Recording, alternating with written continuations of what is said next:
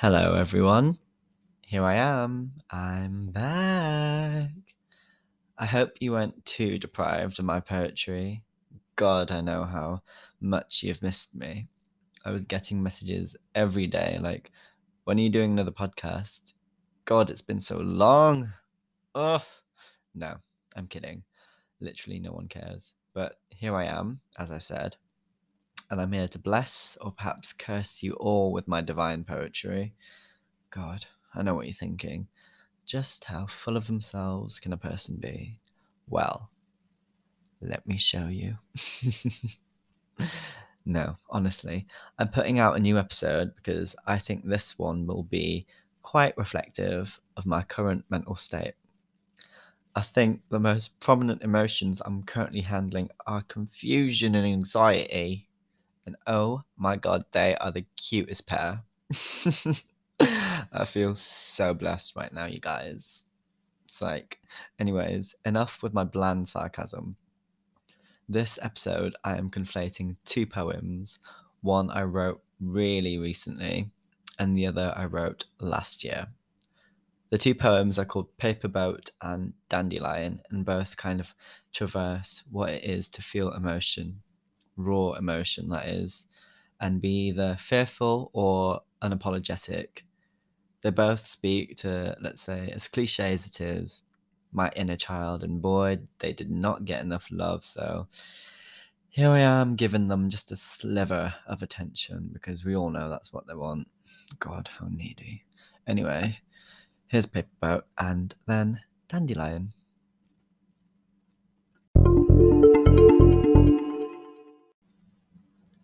Paper Boat.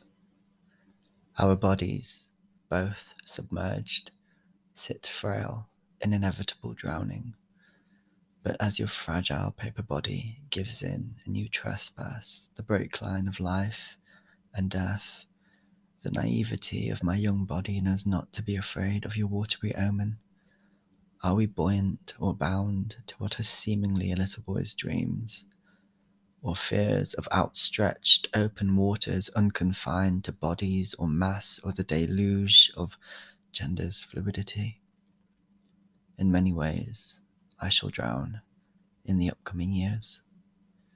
Drawing on your inaugural lesson, we may glide a while and look serene still, but we cannot escape what lurks beneath the surface.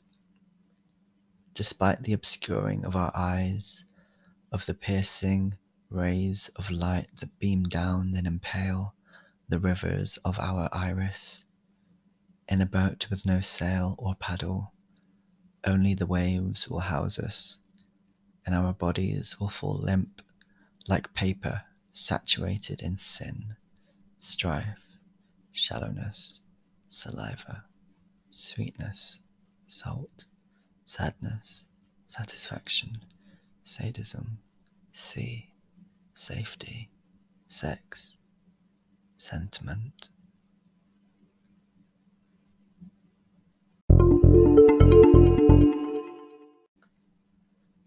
Dandelion.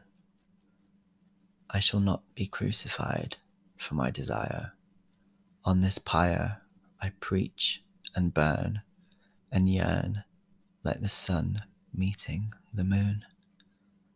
For all that is distanced from my grasp, for a slender hold on reality pales in comparison to the tight squeeze in my chest. And the rest of my days are dreamt, whilst my nights are constructed of wiles and wants and waking truths that cannot be but I will still plead. And that does not make me weak, for my knees are dusty, not dirty. My shoulders are chipped, but never burdened. So, murder my mind and let go of my grip. Let's take a trip to can never be. And see the lack of prosperity in blinking and sleeping and moaning and weeping though sometimes they hurt me. I love my desires relentlessly, so sentence me. For that, I will never apologize.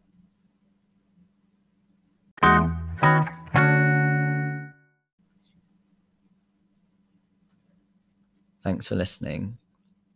Um, I wanted to discuss both these poems together as they're quite conflicting or jarring when analysed together. As paper boat is a very retrospective fear of life and emotion, whilst Dandelion is a temporal I don't give a fuck. Both draw on themes of childhood or things associated with childhood, such as paper boats or wishing on dandelions.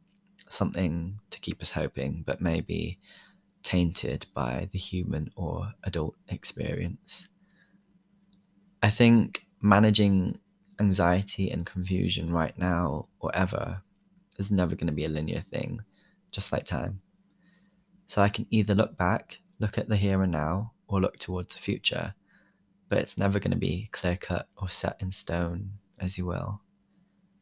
So there are limitless possibilities and events of life going on, and I cannot police my reaction or emotion as much as I can berate or be angry with myself. My head is not a birdcage, and I am free to sing outside of its golden prison. Paper Boat was actually inspired by, you guessed it, a paper boat. I have memories of paper boats in the bathtub and thought it a great analogy for looking back and what omens I could take from the past. Something so innocent in childhood, that being the boat and myself, will be taken through the storm of life in the upcoming years and drown many times, as I said. But that doesn't keep me down. I mean, maybe for a few weeks, yes, but I always get up, right? Right? Anyways, what I'm saying is life is like water and you can never get a hold on it. So you choose to sink or swim. Dandelion, on the other hand, is quite assertive in its stance. This is me saying, I have these desires and I have these needs and I have these human fucking emotions that, whilst can be a lot and overwhelming, are still mine to feel and to control eventually. So I cannot and will not apologize for my desires. They're, they're the most core part of myself, of my soul. And to apologize for them would be denouncing my own existence. Obviously, there are many times in life people will shame or perhaps hate you for what you do, but that shouldn't change you. That inner child has grown up and is therefore allowed to feel, to be hurt, to be loved, to be confused, to be anxious.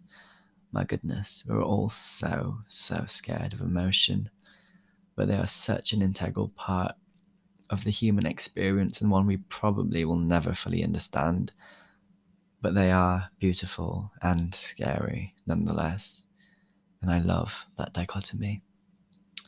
Actually, with this poem, I drew a lot from Blanche Dubois um, from A Streetcar Named Desire by Tennessee Williams. Uh, Blanche's disillusionment sees her state I don't want realism, I want magic. I think both are needed actually, in a healthy respect and balance.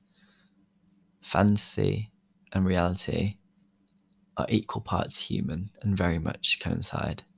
So, here's to anyone and everyone that is still growing still searching, swimming, sinking, etc.